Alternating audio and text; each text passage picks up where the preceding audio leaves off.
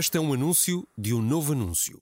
O programa, cujo nome estamos legalmente impedidos de dizer, vai passar a receber todas as semanas um membro deste gabinete.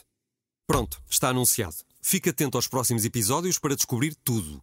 E fique atento a este também, claro. Temos a certeza que será incrível, como sempre.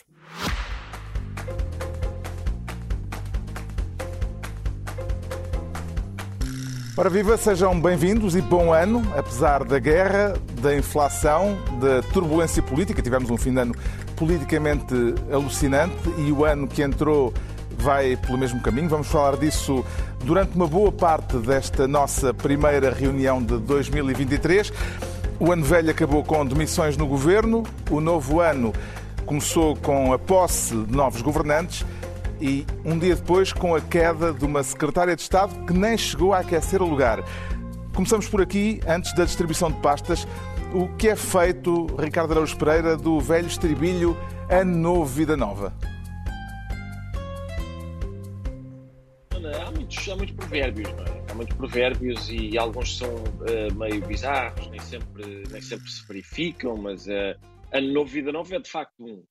Neste caso, a nossa, o, ano, o ano mudou, a nossa vida parece igual ao que estava, porque toda a gente vai saindo do governo a estes casos. Mas também, por exemplo, lá, não se esqueçam de em janeiro sobe ao outeiro, vires verdejar, põe-te a chorar, se vires terriar, põe-te a cantar. Se vires a secretária de Estado da Agricultura, dizem que não chega ao fim da legislatura. Há provérbios para tudo, não é? Há, há vários. Há vários. Hum. A Secretária de Estado da Agricultura, Carla Alves, esteve 26 horas uh, no governo. Isto é capaz de ser um recorde, não, Ricardo? Uh, tem aí à mão o livro de recorde do tempo de permanência de membros do governo? Por acaso não, estive a tentar puxar pela memória para saber se aquele, por exemplo, aquele Henrique Chaves, não é, que, que levou à queda do governo Santana, tinha levado um pouco mais de tempo.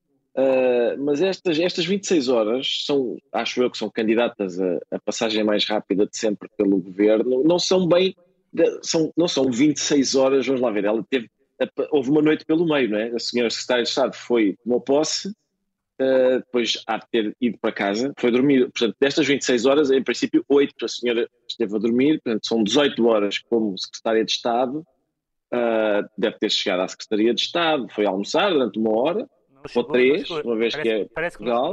Não, não, não foi, não foi. Parece que não foi, não foi. Não entrou, não, não, não. Não entrou no Ministério. era isso.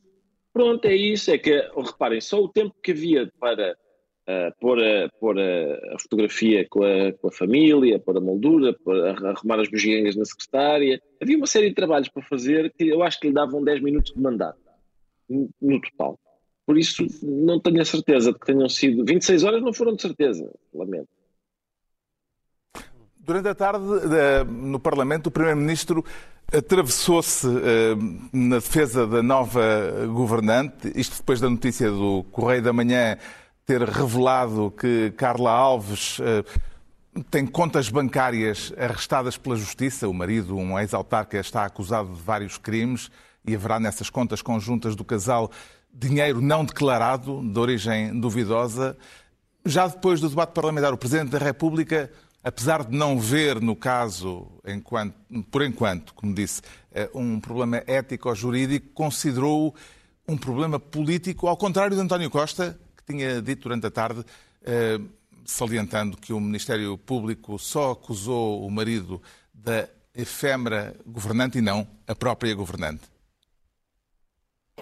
Vou ser eu a substituir-me ao Ministério Público por uma razão que eu não tenho, que eu não conheço e que eu não sei nada, a não ser que a senhora deputada saiba alguma coisa que eu não saiba, e vou demitir a mulher de alguém porque o marido é acusado. Há uma coisa que nós, nós não sabemos se o marido vai ser condenado. Agora, há uma coisa que nós sabemos, a Secretária de Estado não foi acusada de nada. A questão é, politicamente, é evidente que é um peso político negativo relativamente a uma pessoa que sabe que com o escrutínio que há na, na, na opinião pública aparece com esse peso. É um problema de legitimidade política. É um problema de legitimidade. É, é, não é um problema de legitimidade, é um problema de, se quiser, de um ónus político. ONUS quer dizer uma realidade que constitui uma limitação política a partir da exercício da função. Presidente e o Primeiro-Ministro com leituras diferentes da situação de Carla Alves. Foi Marcelo que admitiu com estas palavras a meteórica Secretária de Estado, João Miguel Tavares? Isso foi, sem dúvida nenhuma que foi. Agora, eu tenho quase uma certa pena que tenha acontecido, porque Marcelo fez um enorme favor a António Costa. Fez um enorme favor a António Costa a correr Carla Alves assim, com esta velocidade das 26 horas porque se em vez de 26 horas ela tivesse ficado 48 ou 72 horas, isto ia ficando cada vez mais divertido. Portanto, eu, o Natal já passou, mas eu proponho que António Costa ainda envie um magnífico presente para Marcelo, porque muita gente olha para isto e diz, ah, ele empurrou a Secretária de Estado. Não, não, não. Marcelo fez um enorme favor a António Costa. E é extraordinário que esta pergunta que António Costa fez, que é, literalmente, vou demitir a mulher de alguém só porque o marido é acusado, no meio de acusações de antifeminismo a, a, a Catarina Martins, não é? No meio dessas acusações, a resposta a essa pergunta é sim, sim. Senhor Primeiro-Ministro, como é óbvio, tem que, aliás, não devia ter demitido, apenas no sentido que nunca deveria ter chegado a ser nomeado. Mas onde é que o Primeiro-Ministro tem a cabeça para achar que há um marido e uma mulher que são casados com comunhão de adquiridos? Esse marido, ainda por cima, é um antigo presidente de uma Câmara Municipal onde a mulher também trabalhava está acusado com suspeitas gravíssimas de trafolhice da grande feita nessa Câmara. Caíram 700 mil euros naquela conta ao longo de vários anos, que ninguém sabe de onde é que ele vem. Ele, aliás, eh, tentou dar umas daquelas explicações, que é aquele tipo de explicações que nós ficamos logo convencidos que ele é culpado. Tão más são as explicações. E neste contexto, ainda veio o Primeiro-Ministro defender aquela Secretária de Estado, mas como é possível? Eu espero que se algum dia aparecerem milhares ou centenas de milhares de euros na conta da mulher de António Costa, António Costa perceba que se ele não puder explicar aquelas centenas de milhares de euros, ele efetivamente tem que se demitir. No debate parlamentar, ainda antes de mais uma demissão do governo, o Primeiro-Ministro fez questão de desvalorizar a turbulência política. As pessoas estão a borrifar-se para isso, considera António Costa. E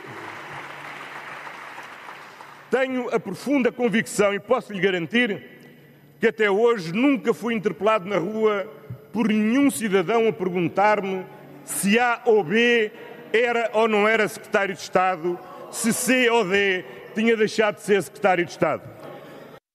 O que interessa às pessoas, segundo Costa, são os problemas concretos e não uh, questões com secretário de Estado. Como é que avalia, Pedro Mexia, esta variante da teoria do Primeiro-Ministro de que tudo isto são apenas casos e casinhos? Quer dizer, os casos são todos muito diferentes, mas de facto há uma coisa que é verdade, que é, não, não sei quem é que o aborda ou não o aborda na rua, não parece que seja assim um critério excelente. Há de facto casos, e tem-se utilizado muito a expressão bolha mediática, há casos às vezes gravíssimos, que não têm efeito nenhum, porque são simplesmente assuntos de que as pessoas não ligam. houve um caso recente, aliás, eh, com Fernando Medina.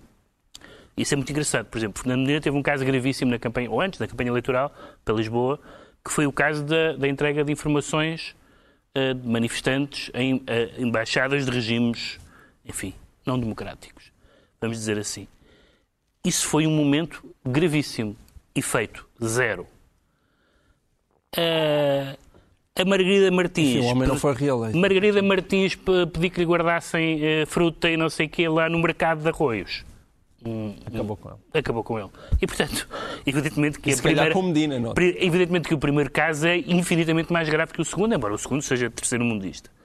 Uh, e, de facto, há aqui casos muito, muito, muito diferentes. Eu acho que o caso da, da TAP, o tudo o que envolve a TAP, mas o caso da TAP uh, quer os valores, quer os valores não estarem sujeitos aos cortes a que estão sujeitos os funcionários da TAP, etc., era, por definição, esse um caso que extravasa a bolha. Tal como, mesmo para quem tem alguma latitude para com autarcas, uh, esquemas autárquicos, o pavilhão imaginário, também não acho que fosse só um assunto de caminha, também não acho que fosse só um assunto que dissesse respeito à bolha. Portanto, eu estou de acordo que uh, haver muitos casos, e alguns com importância, por exemplo, os casos das incompatibilidades nem todos eram muito graves, havia questões ali de, de, de diferente natureza, serem muitos e alguns não serem tão graves, pode ser uh, bom para o governo, no sentido em que as pessoas não ligam e é mais um e, e se calhar não tem tanta importância ou é muito complicado juridicamente. Agora, quando os casos são imediatamente perceptíveis. Ou seja, eu via a manchete do Correio da Manhã uh, sobre, sobre a Secretária de Estado e assim. Qual delas? Qual delas? Não, neste caso a primeira. A, a, a Alexandra Reis. E quando vi a manchete, pronto, tava, tava, a história estava contada. Ou seja, eu não pensei, olha, não, não era possível ver aquela manchete e dizer assim, isto não vai acontecer nada. Não. Era shitstorm ahead, como dizem em português. Uh, e, portanto, em todo era, caso, era... a, a, aceleração tem sido exponencial.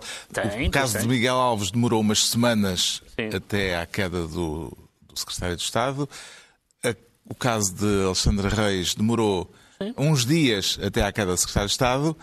E agora o caso uh, de Carla Alves demorou umas horas não, não, até à queda do secretário aí, de Estado. Há outro caso, que é o caso do secretário de Estado do Ambiente, que nem sequer tem espaço para causar. Uh... A história, a manchete do Nascer manchete do Sol. do Nascer do Isso Sol, é um que escândalo sem futuro. Não, é, É um isso, é caso. dizer, senhor secretário de Estado, tira o tiquê na, na, na, na, fila dos secretários de Estados problemáticos, porque agora, neste momento, já não existe espaço mediático para atender ao seu caso. Evidentemente É são uma boa muitos os altura, é uma boa ângulos de altura análise para aquilo que aconteceu na vida política nas últimas duas semanas, duas, três semanas. Não vamos poder esgotar esses ângulos de análise, mas vamos distribuir pastas e voltar um bocadinho atrás, recordando, parece que já foi há muito tempo, mas recordando os avisos que o Presidente da República sentiu necessidade de deixar na mensagem de Ano Novo. Marcelo apontou seis possíveis causas para que as coisas corram mal na governação, apesar da maioria absoluta socialista, a partida um garante de estabilidade. Estabilidade que só ele, ele, governo e a sua maioria podem enfraquecer ou esvaziar. Ou por erros de orgânica, ou por descoordenação, ou por fragmentação interna, ou por inação, ou por falta de transparência, ou por descolagem da realidade. Os avisos de Marcelo na mensagem de Ano Novo, em que também disse que 2023 é um ano decisivo e é por isso que o Ricardo Araújo Pereira quer ser ministro do agora é que é. Agora é que é o quê, Ricardo? Agora é que é, é, basicamente é um dos pontos importantes da mensagem do Presidente da República. É, agora é que é, tem de ser, 2023 é um ano decisivo, é decisivo, tem de ser agora, porque em 2024, 2025 e 2026 vai haver eleições e, e portanto, é um equivalente político a mete-se o Natal. Mete no fim de 2023, mete-se o Natal e agora só em 2027. E, portanto, tem mesmo de ser em 2023. Qual dos possíveis, dos seis possíveis erros do governo apontados pelo Presidente da República lhe parece mais suscetível de poder vir a minar a maioria absoluta? Vamos lá ver, os seis erros são erros É, de orgânica, recapitulando, sim. É, erros de, de orgânica, descoordenação, eh, fragmentação interna, inação, falta de transparência falta de transparência. e descolagem da realidade. Está aqui um belo catálogo. O problema é o seguinte: o governo já fez linha neste bingo. Não já? Eu tenho a impressão que, de uma maneira ou de outra, ah, já, já fez. O que, o que isto significa é o seguinte: meus amigos, sim senhor, não há oposição, isso é certo, ah, mas vocês são meninos para dar cabo disto sozinhos. E é, um, é um diagnóstico e, e parece-me que, é, que é, está bem visto, acho eu. A agitação política levou a Iniciativa Liberal a apresentar uma moção de censura ao governo, uma, censura que o maior partido da oposição não acompanhou por completo, absteve-se. Viu na abstenção do PSD, Pedro Mexia, um sinal de responsabilidade política ou receio de poder ser acusado de estar a ir, citando Passos Coelho, eh, numa outra circunstância do passado, de estar a ir com muita sede ao pote? Problema é que não há pote. Ou seja, eh, o, o discurso da responsabilidade fazia sentido se o governo não tivesse maioria absoluta. Se o governo não tivesse maioria absoluta, o PSD podia dizer censuramos o comportamento do governo, mas houve eleições há um ano, não vamos, eh, não vamos derrubar o governo e causar novas eleições um ano, eh, poucos meses depois das últimas. Só que isso, a questão não existia. Não havia hipótese nenhuma desta, desta moção de censura passar. Desta e de 33 das, de, de, de 32 das últimas 33, Portanto, as pessoas, a, a moção de censura... Só uma vez é que a moção de censura foi- derrubou um E governo. com, com consequências, aliás, bastante notórias na vida Foi política da, portuguesa. o da foi- altura do PRD. foi o PRD que, que, que apresentou uma moção ao primeiro governo de Cavaco. Ah, e, portanto, a moção de censura, embora se, se destine a derrubar o governo, muitas vezes destina-se apenas a censurar o governo, porque a ari- a aritmética não permite que daí decorra. E, portanto, a invocação de responsabilidade que eu percebo, evidentemente, que além do mais, não é só ter havido eleições há pouco tempo. É que, mesmo que o governo fosse meio minoritário, o PSD não está em condições de ganhar eleições neste momento e eles próprios sabem isso. Pronto. Agora, o, que- o comportamento do governo é ou não merecedor de censura por esta bela sequência dos últimos dias? Com certeza que sim. E nesse sentido, o PS devia ter acompanhado a, a iniciativa liberal. Sim, mas estava, porque- só, estava só a ao Presidente da República e possivelmente não quiseram fazer isso também em termos mas, estratégicos. mas, sem, mas qual, era o, qual era o resultado negativo Não, não, que, mas- adivinha da. da- Haver uma, uma, uma divisão com o Presidente que supostamente ainda é por cima, seu, se, fosse, se tivesse é sido da uma sua área Se tivesse sido uma ideológica. proposta de uma, uma, uma apresentada pelo Chega, havia logo a história de que há reboque do Chega e tal. Era uma moção de censura que não era problemática na sua, do que eu li, não era problemática nos termos em que apresentava a censura ao governo. Não é importante, porque a moção estava condenada, mas invocar a responsabilidade é supor que o que o PSD fizesse neste caso seria eh, eh, causador de irresponsabilidade, ou seja, fazer cair o governo. Portanto, isso não estava na mesa, não vale a pena dizer que é responsável. Ainda a propósito do, do debate da moção de censura, o João Miguel Tavares quer salientar um momento particular da discussão, este que vamos ver, em que o deputado do PS, Porfírio Silva, garante que não há socialistas gananciosos. Nenhum esteve ou está por ganância. Nenhum esteve ou está para ganhar a vidinha. Podem não ter, podem não ter um raio-x para detectar à distância um ganancioso. E isso até pode querer dizer que falta às nossas instituições esse mecanismo. Mas andar na política por ganância é incompatível connosco. Repugna a cada socialista de cartão ou de convicção. Porfírio Silva a garantir que não há ganância entre os socialistas. Como é que entendeu esta frase do deputado socialista João Miguel Tavares? Eu era capaz de ficar a ouvir isto em loop a noite toda e espero que haja aqueles, aqueles músicos que fazem canções disto, esta ideia Pode de... fazer um toque de telemóvel. É, pois, Sim, que, o- que os socialistas não são gananciosos, por definição, é maravilhosa, vindo do partido de José Sócrates e de Armando Vara. Armando Vara, aliás, também ilustre cidadão de Vinhais, tal como Carla Alves. E, e, portanto, naquele contexto, acho maravilhoso. Portanto, não podem ser gananciosos. Não podem ser gananciosos. Hum, e eu, eu não... A racionalidade da- da, Está da- da frase pode estar no facto de. Imagino, estou só a pôr a hipótese favor. que Porfírio Silva diga, então, se, se forem gananciosos, não são Não socialistas. são socialistas. É, é o velho argumento que também que os comunistas também diziam. Quando, quando aquilo, cada vez que um regime ia abaixo, diziam, mas estes não eram os bons Mas comunistas. repara, É qualquer, isso. que, qualquer que seja o sujeito da frase e aquilo que lhe é imputado a esta frase, eu acho que um filósofo sabe alguma coisa também de lógica dessas coisas. A Ah, frase, sim, é de filosofia. a frase Silva. não tem qualquer. É uma frase composta assim. Não há adultos em arronches. Não faz sentido. Há certamente alguém que é adulto em arronches. Não é possível dizer uma Cheguem-se à frente. Não é possível dizer essa frase. Arronchense. Eu Não é possível. ainda por cima sabes que eu conheço bem Arrons. E confirmas Confirmo. que pois, Confirmo. há rebaldaria em arronches. Confirmo que há rebaldaria em Arrons. Mas uma bela terra, vale a pena uma visita. Entregamos ao Ricardo Araújo Pereira a pasta de Ministro do Agora é que é. Quanto ao Pedro Mexia, quer ser desta vez Ministro do Ex-Secretariado. Pedro Nuno Santos saiu do Governo, saiu eh, eh, de- de- Ministro das Infraestruturas e abandonou mesmo a direção política do PS, ou seja, o Secretariado Socialista. Com isto, o, o chamado Pedro Nunismo fica mais fraco ou poderá sair reforçado, Pedro Mexia? Acho que sai reforçado porque já estava reforçado, mas eu queria, e foi por isso que eu formulei assim, O porque há um ex-secretariado estu- tem, tem, tem uma, no tem passado uma do história Partido Socialista. Que, que António Costa recentemente evocou na famosa entrevista à Visão, dizendo que o PS foi sempre um partido muito belicoso e nos últimos anos é que tem estado pacificado. Mas convém, mas convém de facto, ressuscitar essa, essa, esse, o ex-secretariado, as conspirações em sótãos, as autossuspensões, as cisões, etc. Uh, e, portanto, nada disso esteve, não é por, por António Costa ter, ter, estar no governo há sete anos e estar agora em maioria absoluta, que o PS mudou de natureza. E, portanto, isto estava a ser preparado há muito tempo. A única coisa que eu não compreendo em todo este desenrolar da relação entre, entre António Costa e Pedro Nuno Santos é o momento da não demissão pós anúncio do aeroporto. Não percebo porque é que António Costa não exigiu a demissão e não percebo porque é que Pedro Nuno Santos engoliu.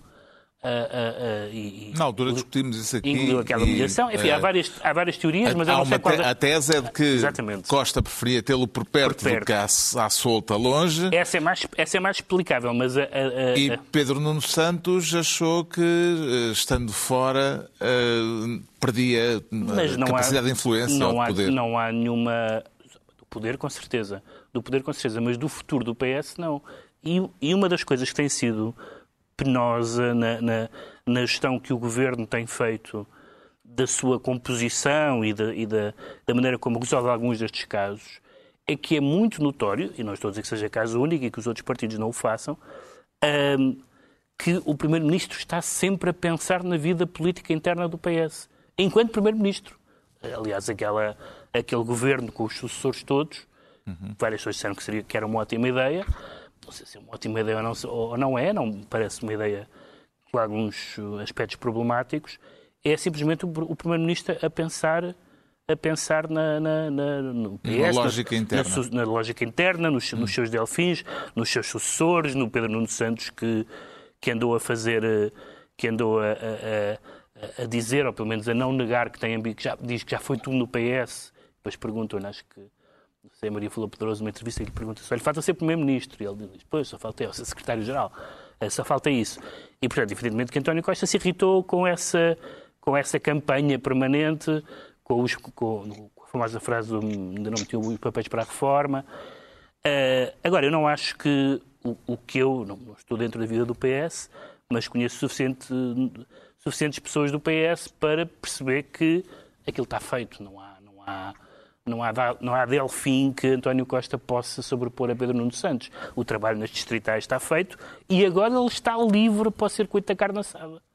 Agora pode ir a todas as distritais, pode ser o novo menino de ouro, etc, etc. E, portanto, eh, não parece que ele perca nada com isso. Para já Tem- diz que vai pôr um, ter um período de sabática, não é? Sim, houve várias pessoas, todas as pessoas que não gostam de de António descanso. Costa, desde Ana Gomes a Alexandra Leitão, eh, disseram maravilhas sobre ele, várias, várias, eh, eh, várias pessoas também eh, manifestaram muito pesarosas pela sua saída, várias, o, o Sandro Rodrigues falava das vivas espirituais do Guevara, aí há, pelos vistos, várias vivas espirituais de Pedro Nuno Santos também, o nosso menino e tal. Ah, e pronto, acho que, acho que é normal, faz parte da. É, é absolutamente legítimo, mas agora ele pode realmente fazer o que quiser. Evidentemente que ele não vai começar a atacar o António Costa para a semana, nem daqui, nem para o mês que vem. Isso seria absurdo. Mas, como alguém dizia, uma, uma frase engraçada que é se quando ele voltar ao Parlamento, ele agora suspendeu o mandato, mas quando ele voltar ao Parlamento, mesmo se ele não disser nada, vai ser notícia, vai ser que ele está lá. É, as reações. No último congresso, quando chegou atrasado, Chegou foi atrasado. notícia. Se levanta o sobrolho, se levantar o sobrolho, enfim, vai ser. Ah, isto- vai haver isto- toda uma exegese à não- volta de não- Pedro Nuno Aliás, Santos. houve uma exegese sob o aperto de mão. A exegese do aperto de mão, se Pedro Nuno Santos tinha ou não dado um aperto de mão ao Fernando Medina, e depois houve as fotografias que o observador publicou deles a falarem cá fora. Mas antes não sabia. Será que ele, ele apertou a mão? Era todo um psicodrama greco-romano sobre se o senador A tinha apertado a mão ao senador B antes de o apunhalar. Neste contexto, João Miguel Tavares, como é que viu o facto de António Costa ter promovido a ministros dois secretários de Estado do chamado Pedro Nunismo, Marina Gonçalves e João Galamba? É, Há quem tenha a teoria que isso serve para, de certa maneira, acalmar Pedro Nuno Santos, sem resultados, como se que ele saiu também do Secretariado-Geral. Mas eh, eu tenho dúvidas dessa tese. As pessoas, se calhar, não repararam muito, porque andaram entretidas com outras coisas e bem, mas, mas António Costa apresentou uma nova teoria uh, durante este período difícil, que possivelmente é a teoria a qual ele vai recorrer sempre que as coisas correrem mal, que é a estabilidade das políticas. Ele fartou-se de insistir isso, que é, independentemente dos atores que entram e saem, ou seja, ministros e secretários de Estado, existe uma coisa mais importante que é a estabilidade das políticas. E depois ele elencou mesmo aquilo que ele considerava serem as boas qualidades de um só que numa pasta como as infraestruturas em que não houve estabilidade de políticas. Nomeadamente em relação à TAP. Não houve estabilidade de políticas? Não. É, quer dizer, no Mas sentido. Não é privatizar. É, sim. Ah, agora, por sim, enquanto sim, ainda está sim, bastante estável. Sim, no futuro deve-se deve privatizar. Mas a estabilidade política de António Costa, do modo geral, é fazer aquilo que dá jeito a cada momento, tentando não mexer muito. E, portanto, Uh, o que ele quer é ministros que conheçam bem a administração pública, que tratem de gastar rapidamente o, os fundos europeus e que não levantem muitas ondas porque as políticas estão definidas e é só para as seguirem. Ora, isso é mais uma espécie de yes-man e não, não admira que ele se reúna apenas de jovens uh, que estão no resto, partido há muito isso, tempo. Isso não é verdade sequer para todas as pastas. É de supor que a política, por exemplo, da saúde... Vai mudar um. Se o, se o CEO uh, mantiver as suas opiniões e as suas intenções, é, é, é de supor que ele vai, que vai mudar alguma coisa. Embora houvesse vozes que pediam um novo impulso e uma remodelação profunda do governo, o Primeiro-Ministro preferiu remodelar com a prata da casa, como já comentámos. Vê esta opção de Costa, Ricardo Araújo Pereira, como um sinal de estabilidade ou de incapacidade? Oh, Carlos, eu, quer dizer, eu, eu tenho visto essa, essa ideia de que, de que isto é prata da casa, mas isto não é bem prata, pois não, é, quer dizer, ou melhor, é, se calhar é prata, mas no sentido de prata de chocolates, não é? Não é metal precioso, Uh, não é prata, é prata do chocolate. É, portanto, não é, não é bem uma coisa, um, uma coisa que vale a pena. E o que vem lá dentro, quando consumido em excesso, dá realmente uh, dor de barriga. Uh, até agora tem sido isso, não é? Até agora é isso que tem acontecido. O Pedro Mexia fica então ministro do ex-secretariado e é a vez do João Miguel Tavares se tornar ministro da defesa da própria honra. De quem é a honra e quais os meios de defesa a usar para a defender, João Miguel Tavares? A honra foi invocada por, eh, por Fernando Medina naquela sua primeira intervenção, que ao contrário desta de sexta-feira no Parlamento, que lhe correu francamente bem, a primeira intervenção pública com ele em pé, uh, em frente aos microfones das televisões, correu-lhe francamente mal. Quando ele entrou... ameaçou que recorreria, recorreria à justiça Exato. se, se falassem da mulher. Exato, a honra era a honra da família, portanto, supostamente estava a ser vilipendiada pelos jornalistas. E ele entrou nesse lado uh, animal feroz, que felizmente alguém lhe explicou que não poderia ter levado para o Parlamento e foi um Fernandina totalmente diferente. Mas convém não esquecer o outro, até porque é mais espontâneo. Uhum. E essa Ias-me perguntar e não ia, ia, só enquadrar, porque Fernando Medina, depois da queda de uh, Pedro Nuno Santos, é agora o alvo privilegiado uh, da oposição. Uh, as explicações que ele deu esta tarde no Parlamento acabaram com o caso não, as explicações... em torno de, de, Medina, ou ele está ferido por um ónus político que o diminui, sendo a palavra que Marcelo Rebelo de Sousa também usou, o ónus político, o peso político. Não, eu acho que ele acabou com o caso, a não ser que venha, apareça um mail ou um papel que de repente diga, olha, aquilo tudo que o senhor foi dizer ao Parlamento é mentira. Se esse ou papel não... Inspeção Geral de Finanças. Oh, hum, mesmo, acho que a Inspeção-Geral de Finanças tá não, não, não, nunca há o anti-giga, dificilmente a Inspeção-Geral de Finanças o anti-giga a ele, uh, só se aparecesse de repente um mail em que se percebia que afinal a mulher uh, realmente o tinha informado ou alguém lhe tinha dito uh, alguma coisa acerca daquele caso. Enquanto isso não acontecer, eu é acho que, ele, bem, ele está safo. Mas eu queria voltar só à questão da mulher, porque esta ideia, porque a, expressão mesmo que, que Fernando Dino usou foi que pessoas como a mulher, portanto, ele lamentou o sofrimento da família e depois disse: pessoas como a mulher, isto é uma citação, deveriam estar totalmente protegidas do combate político.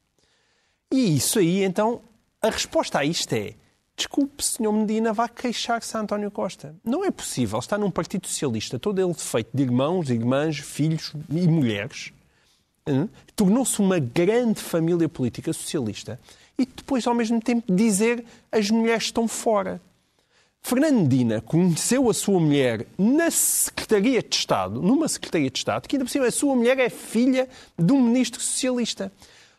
Ah, fazem falta casamentos interpartidários no PS. Eu proponho que os senhores do PS comecem a casar-se com pessoas do PSD, do CDS, se quiserem até do Chega, do Bloco, do PCP, qualquer coisa, mas acabem com os casamentos interpartidários. Não é possível. Nós vivemos no, no país das famílias socialistas e depois vir Fernando Medina a dizer ah, não, quero a minha família fora disto. Então não as metam todas no governo. Não é? Essa é a melhor maneira. E, portanto, eu queria deixar aqui esta minha sugestão. Fica a sugestão.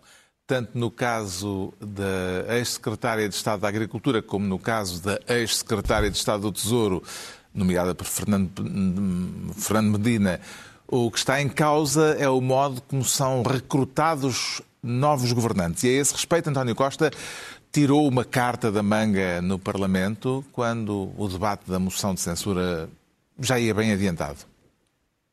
Não lhe direi muito hoje, mas digo-lhe uma coisa. Eu irei propor ao Sr. Presidente da República que consigamos estabelecer um circuito entre a minha proposta e a nomeação dos membros do Governo que permita evitar desconhecer factos que não estamos em condições de conhecer e garantir maior transparência e confiança de todos no momento da nomeação. Falarei primeiro com o Sr. Presidente da República e depois direi o que é que tenho a propor para que o circuito possa ser melhorado, porque pode ser melhorado. Costa a querer envolver Marcelo de alguma forma na tentativa de encontrar uma solução para o problema do escrutínio prévio dos futuros governantes, embora o Presidente, poucas horas depois, tenha vindo a demonstrar que não parece muito interessado em entrar nisso tudo o que seja feito nesse sentido deve ser feito antes, antes mesmo que o Presidente receber a proposta do Primeiro-Ministro. E não que o Presidente função do que se sabe, esta... o Presidente da República não tenha que assumir também mais não, responsabilidades? o Presidente assume sempre a responsabilidade da fiscalização da constitucionalidade da legalidade. Agora, o Presidente não se pode substituir ao Primeiro-Ministro. Se o Presidente passa a formar ele os governos, o sistema passa a ser presidencialista. Marcelo, pouco interessado em participar no escrutínio prévio sobre o currículo de futuros governantes. Será caso para ver também nesta situação, Ricardo Araújo Pereira, uma falta de sintonia entre o Presidente e o Primeiro-Ministro? Sim, é, acho que sim. Aliás, neste caso é uma falta de sintonia no sentido de rádio mal sintonizado, não é? Isto é o Marcelo a dizer o que é o que eu não percebi. Desculpa, há aqui umas interferências. Como é que é? Portanto, eu, eu passo a arcar com parte da responsabilidade que é exclusivamente tua, é isso? É que não hoje não tenho. Costa nunca disse exatamente isso, não é? Só disse que ia não. propor qualquer coisa sem dizer o que é que ia propor ao Presidente da República. Oh, Carlos, é um mecanismo. É um mecanismo uh, que vai permitir, vai permitir que o, uma das coisas que vai permitir é que o Sr. Presidente da República passe a fazer parte do trabalho que cabe ao Primeiro-Ministro e a arcar com parte da responsabilidade que também lhe cabe. Ah, eu tenho noção que é, é isso que o mecanismo pretende. E o Marcelo, em princípio, eh, começou a ouvir o mecanismo e pensou: isto está a fazer um barulho esquisito. Tem que ir para o mecânico. O João Miguel Tavares fica assim ministro da Defesa da própria honra e estão entregues as pastas ministeriais por esta semana. Altura agora para sabermos, e agora vamos só enunciar praticamente uh, os próximos temas, porque é que o João Miguel Tavares, é, novo ele, se declara desmunicipalizado. Isso será suficiente para evitar a contestação, João Miguel Tavares? Eu não sei se é suficiente para evitar a contestação, mas pelo menos para evitar uh, a parte mais barulhenta da, das manifestações. Eu estou a falar dos professores, não é? Uhum. e o que é curioso é. Eu não acho que o governo tenha assim tão boas ideias e quando tem uma boa consegue largá-la a uma velocidade estonteante. E isto sim, é que isto a gente até imagina Portanto, considera a municipalização uh, do, da, da, da, distribuição de professores uma boa ideia? Eu, eu, eu, em teoria, eu acho que eu e qualquer pai que tenha filhos numa escola, quer dizer, não custa perceber porquê. qualquer pessoa que tenha numa escola sabe a dificuldade que existe em substituir professores, sabe a, a dificuldade que existe em que bons professores permaneçam naquelas escolas. Acontece imensas vezes terem bons professores que chegam às escolas, os pais estão contentes, os, os, os miúdos estão contentes, a direção está contente, os professores querem continuar naquelas escolas e não conseguem, devido àquela mecânica centralizada de 5 de outubro, que exige uma rotatividade muito grande dos professores e uma espécie de elencagem Uh, centralizada uh, de, de, dos, dos, professores e da maneira de distribuir as Mas vagas. haverá aqui algum equívoco, o gato escondido com o rabo de fora, porque o o ministro o que diz é que nunca pensou passar essa incumbência para os municípios. Os professores o que contestam é que essa incumbência seja dos municípios. Portanto, parece que. Não, quer eh, dizer, Estavas uma... a falar de uma porcentagem de 20, 30% dos professores. Esse desejo, evidentemente, existe, mas o que eu estou... e o desejo faz todo o sentido. Hum. O que é extraordinário é os professores não quererem isso e não querem isso com o seguinte argumento. Não queremos isso, porque a partir do momento que essa porta for aberta, de vez de ser os senhores da 5 de outubro a escolherem os, os, os professores a colocar nas escolas, são os diretores das escolas e eles vão lá meter os amigos, em vez de pessoas anónimas. E o sintoma que se revela é de facto desconsoante, é, é, é desesperante. É desesperante. É os professores a dizerem, embora evidentemente no mundo mais justo e perfeito do que este fizesse todo o sentido serem os diretores e os municípios e, portanto, haver uma gestão local daquilo que são as necessidades das escolas, nós precisamos ter uma gestão total, nós preferimos ter uma gestão totalmente ineficiente nacional. Porquê? Porque assim evita-se melhor a questão das cunhas. E como é que pronto, vê, Ricardo Araújo Pereira, como é que vê esta contestação uh, dos professores ao Ministério da Educação? Uh, é, é já com uma contestação marcada vi. para dia 14. Exatamente, é como sempre vi, sabe, Carlos? Eu acho que é muito fácil. A gente olha para o sistema de ensino e percebe logo quem, quem são os culpados disto estar como está, porque, repara, o, o, ministro não é de certeza. O ministro está lá há quatro anos, às vezes nem isso. Uh, há pessoas agora que passam por lá umas horas. Uh, não, não é o caso do Ministério da Educação, mas o ministro está lá há quatro anos, às vezes nem isso. Os alunos, coitados, estão 12 anos metidos ali no processo, também não é a grande coisa. Os professores estão lá aos 30 e aos 40 anos, por isso, em princípio, são esses bandidos uh, que têm de. Uh, a, culpa é deles, em princípio é deles. tem sido sempre assim. ainda por cima, não gostam muito de, de por exemplo, são, são de chaves e, e, acham que ser colocados em faro lhes dá uh, transtorno.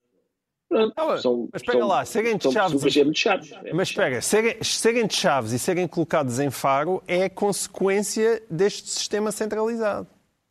Pois é, mas eu sou a favor de melhorar este sistema centralizado. Também sou muito sensível ao argumento de que melhorá-lo municipalizando, estás a ver, não estás? Uh, quem são as pessoas que estão ali a municipalizar? Mas é que é, algum, eu percebo o que estás a dizer, eu percebo o que estás a dizer e percebo que esses dos professores. Agora, dá vontade de desligar a luz e sei lá, irmos todos para a Suécia. Hum. A contestação dos professores não tem desta vez, não tem tido desta vez a liderança clara da FEMPROF. Houve uma grande manifestação eh, do, de um sindicato recente, eh, o STOP. Como é que entende esta mudança no universo sindical, Pedro Mexia? Eu acho que a mudança no universo sindical é das novidades políticas mais interessantes das últimas décadas, não só em Portugal. Enfim, há outras. O fim da classe operária, no sentido antigo do termo, a, a revolta contra as elites, etc. Mas os sindicatos é muito importante, porque os sindicatos um, tem, uma, tem um impacto muito grande na vida das pessoas, desde logo na vida cotidiana, mas nas suas repercussões políticas. E eu vejo que há muitas pessoas, sobretudo à direita, entusiasmadas com o facto de haver uh, mais sindicatos desalinhados. E eu percebo esse entusiasmo, mas o facto de eles serem desalinhados também significa que são imprevisíveis e também manipuláveis, como os outros são, do ponto de vista ideológico. E, portanto, eu ainda, digamos, o júri ainda está reunido para decidir, o meu júri, pelo menos, para decidir se esta vaga de sindicatos independentes é uma novidade totalmente positiva ou, ou, um pouco inquietante. Está esclarecido porque é que o João Miguel Tavares se declara desmunicipalizado. O Ricardo Araújo Pereira diz sentir-se milionário. Isso são só vantagens ou também dar dores de cabeça, Ricardo Araújo Pereira? Dá bastantes, Carlos, dá bastantes porque o. Quer falar de uma transferência Benfica... milionária que está prestes a concretizar-se, não é? Então não, não sabemos bem, Tens, oito, tens oito segundos para expandir esse tema, interessantíssimo. a sério, oito? Não tens Isso nada. é que está... o Benfica... Pedro Mexia veio a resmungar o caminho todo até aqui, a dizer, mas que É raio de tema é aquele? E eu a defender. mais interessante, mais interessante do que o Benfica. Tens alta finança, que são 120 milhões. Tens Benfica, o que é que queres mais? O meu problema é o seguinte, meus amigos. O problema é que o Benfica. programa. Não interessa. O Benfica, pelo visto, sabe- eu. não se sabe bem. Mas te- pode ser que esteja na iminência de voltar a vender um jogador por 120 milhões de euros. Qual é o meu problema? É que da última vez que o Benfica vendeu um jogador por 120 milhões de euros, entre esse dia em que. Exatamente. Entre esse dia em 2019 e o momento presente em 2023 em que nos encontramos, o Benfica ganhou. Isto não são interferências, é um far. Portanto, entre 2019 vendemos o jogador por 120 milhões de euros e 2023 ganhamos uma supertaça. Claro que eu não estou a dizer que vender um jogador por 120 milhões de euros faz com que nos três anos subsequentes se ganhe uma supertaça, não é isso. O que eu estou a dizer é que quando se vende um jogador, se, se tem mesmo que ser, não é? quando a gente tem que vender um jogador, ao menos que se venda por 120 milhões de euros, quando isso acontece, primeiro, eu acho que era giro que o, o valor que entra nos cofres do clube estivesse mais perto de 120 milhões do que de zero.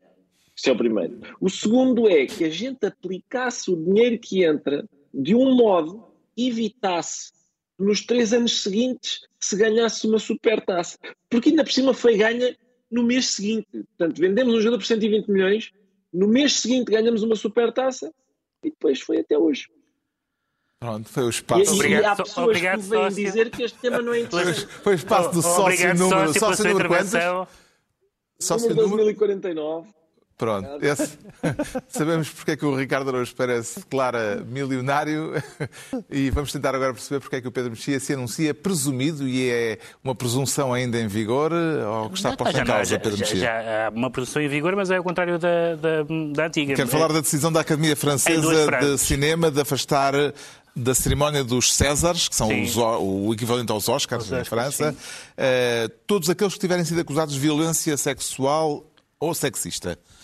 Pois, na, na verdade, o problema está. Na, na, enfim, há vários problemas, mas um dos problemas é, é a questão do acusados, porque há uns que dizem que é investigados, a, a expressão que aparece é mise en examen, mas eh, acusado, investigado, suspeito. Isto por causa agora de umas alegações quanto a um autor de um, de um filme da Valéria Bruni- Bruni Tedeschi. Mas, porque eles tiveram o caso com o Polanski, tiveram o caso com o Depardieu, e agora querem que membros da comunidade cine- cinematográfica de que sejam suspeitos não possam ser nomeados, premiados, não podem falar na- na- eh, e não podem fazer-se representar. Portanto, a tot- a- o total fim da presunção de inocência, eh, que vai confortar aquelas almas, evidentemente.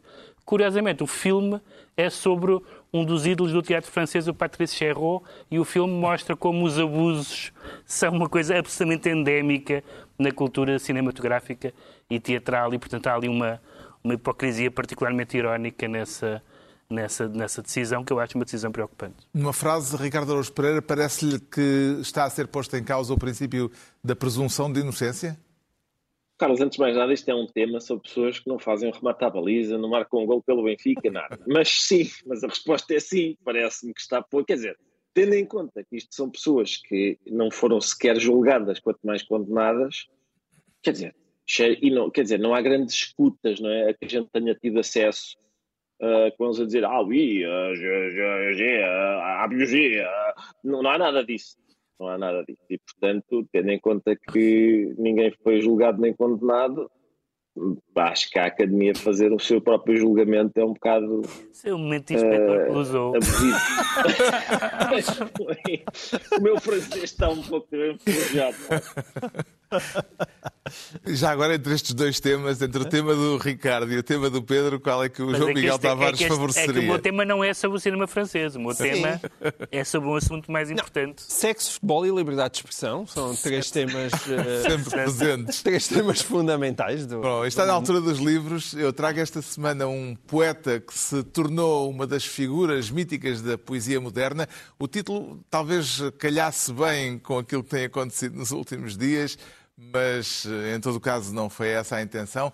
O poeta em causa é Rimbaud, um poeta que influenciou decisivamente quase toda a poesia moderna e eh, em que eh, tudo foi transgressão, até o facto de se ter suicidado poeticamente aos 19 anos. A expressão não é minha, é eh, do editor e prefaciador desta nova tradução de Uma Temporada no Inferno. Eh, É ele, Manuel S. Fonseca, que refere o suicídio poético de Rimbaud. Rimbaud, que abandonou por completo a poesia no início da idade adulta, viria a estabelecer-se na Etiópia, depois de ter viajado muito pelo mundo, e que se saiba nunca mais escreveu nada a não ser cartas. Mas aquilo que tinha escrito no final da adolescência e no princípio da idade adulta deu-lhe um lugar central na poesia moderna. Uma temporada no inferno, que tem agora esta nova tradução de João Moita, numa edição bilingue, é com certeza uma, uma boa maneira, talvez a melhor maneira de descobrir esta poesia, estes poemas em prosa, eh, com, como também se diz no prefácio eh, deste livro, com as entranhas a arder. Uma temporada no inferno de Arthur Rimbaud, tradução de João Moita. A edição é da Guerra e Paz. Quanto ao Pedro Mexia, traz um outro clássico, um pouco mais antigo. Sim, é, tem, tem dois mil anos, tem quase dois mil anos. É um, um, texto Plutarco chamado Como Deve o Jovem Ouvir os Poetas, uma edição da imprensa da Universidade de, de Coimbra, com a tradução de Marta Várzias, e é sobre um tema muito interessante porque foi uh, uma, uma das várias pontos de disputa entre o Platão e Aristóteles, que era sobre se a poesia se devia ou não desconfiar da poesia. A poesia, no fundo, quer dizer a criação toda, embora também a poesia no sentido estrito. E o Plutarco tenta mostrar que, é porque os poetas, embora de facto sejam um bocado mentirosos, uh, uh, uh, é muito útil para, para a educação a poesia, porque, por um lado, a imitação tem algum valor pedagógico, por outro lado, o prazer tem algum valor pedagógico, a interpretação, a ambiguidade, e, portanto, ele diz que em vez de reconhecendo os problemas que a poesia tem na educação de um jovem, em vez de a censurar, mais vale torná-la uma propedêutica à filosofia. O João Miguel Tavares traz Arrogância Fatal. Sim, não era para trazer este, este, livro, até para não termos dois livros da Guerra e Paz, mas uh, eu acho que como o António Costa está a precisar. E, e o Porfírio Silva. E o Porfírio Silva, e é só para eles. Portanto, isto é o último livro do Ferreira Hayek e, e, e está integrado nesta coleção dos livros Não Se Rendem, que, que é o terceiro volume e todos eles têm sido ótimos e este não é exceção. Um, e a, a tese do Hayek é que aquilo que ele, que ele chama ordem alargada, que na verdade é um outro nome para o capitalismo e para a economia de mercado, nasceu de forma espontânea. E quando nós tentamos trocar isto pelas ideias mais ou menos delirantes do socialismo, aquilo que estamos a fazer com este tipo de projeto é acabar com aquilo que é espontâneo, tentando substituí-lo por uma espécie de planeamento central. E isso dá sempre maus resultados, porque os homens não são suficientemente inteligentes para conseguirem controlar a economia como um todo. E fica aqui esta sugestão que dá para câmaras municipais, para a TAP e para a aplicação dos fundos europeus. E aí no exílio onde se encontra Ricardo Araújo Pereira, também tem livros? Tenho, senhor. Tenho, Carlos. E é, mas não é, uma, não é uma previsão sobre a Secretaria de Estado do Turismo. É um livro chamado Grande Turismo, uh, de João Pedro Val. Deixa eu ver se eu consigo enquadrar isto como deve ser, a ver se as pessoas conseguem ver. Este livro, atenção, este livro já saiu. Pá, que chatice. Este livro já saiu uh, há. Uh, vai fazer um ano. Só, parece-me que passou injustamente despercebido. A mim, para mim, esteve injustamente à espera numa pilha que eu finalmente uh, lhe acedesse. É um romance humorístico. Eu espero não estar a, a ofender ao, chamar-lhe assim, porque é, é, com a melhor das intenções uh, que lhe chamo assim. O, o, narrador é um narrador muito peculiar, maroto. Uh, é, um, é o João Pedro Vala é o narrador e ao mesmo tempo não é, no sentido em que, por exemplo, o Nani Moretti é o protagonista dos seus filmes e ao mesmo tempo não é. é os leitores também são convocados a entrar. Eu pretendo participar neste livro, sou um velho conhecido do narrador e não o sabia. É, o narrador tem, na verdade, ele vive, uma, vive a tragédia de não viver tragédia nenhuma, e o livro é também um tratado sobre a comédia, embora isso não seja explícito, mas eu, mas, mas é, mas é, não há dúvida, porque a estratégia de interpor entre si e si mesmo um filtro que faz com que uma pessoa fique a assistir-se a si própria, a operar no mundo, parece-me que é está na raiz da comédia e é isso que acontece aqui. E, portanto, é um livro muito divertido, tenho muita pena que tenha passado despercebido. É divertido, sim, senhor. João Pedro Vala, uh, na Bertrand, não é? Está concluída assim mais não, não é reunião Quetzal. semanal? Quetzal. Quetzal. Quetzal, uh, João Pedro Vala, o grande turismo. Está concluída mais uma reunião semanal, dois a oito dias, à mesma hora, os mesmos de sempre. Pedro Mexia, João Miguel Tavares e Ricardo Araújo Pereira.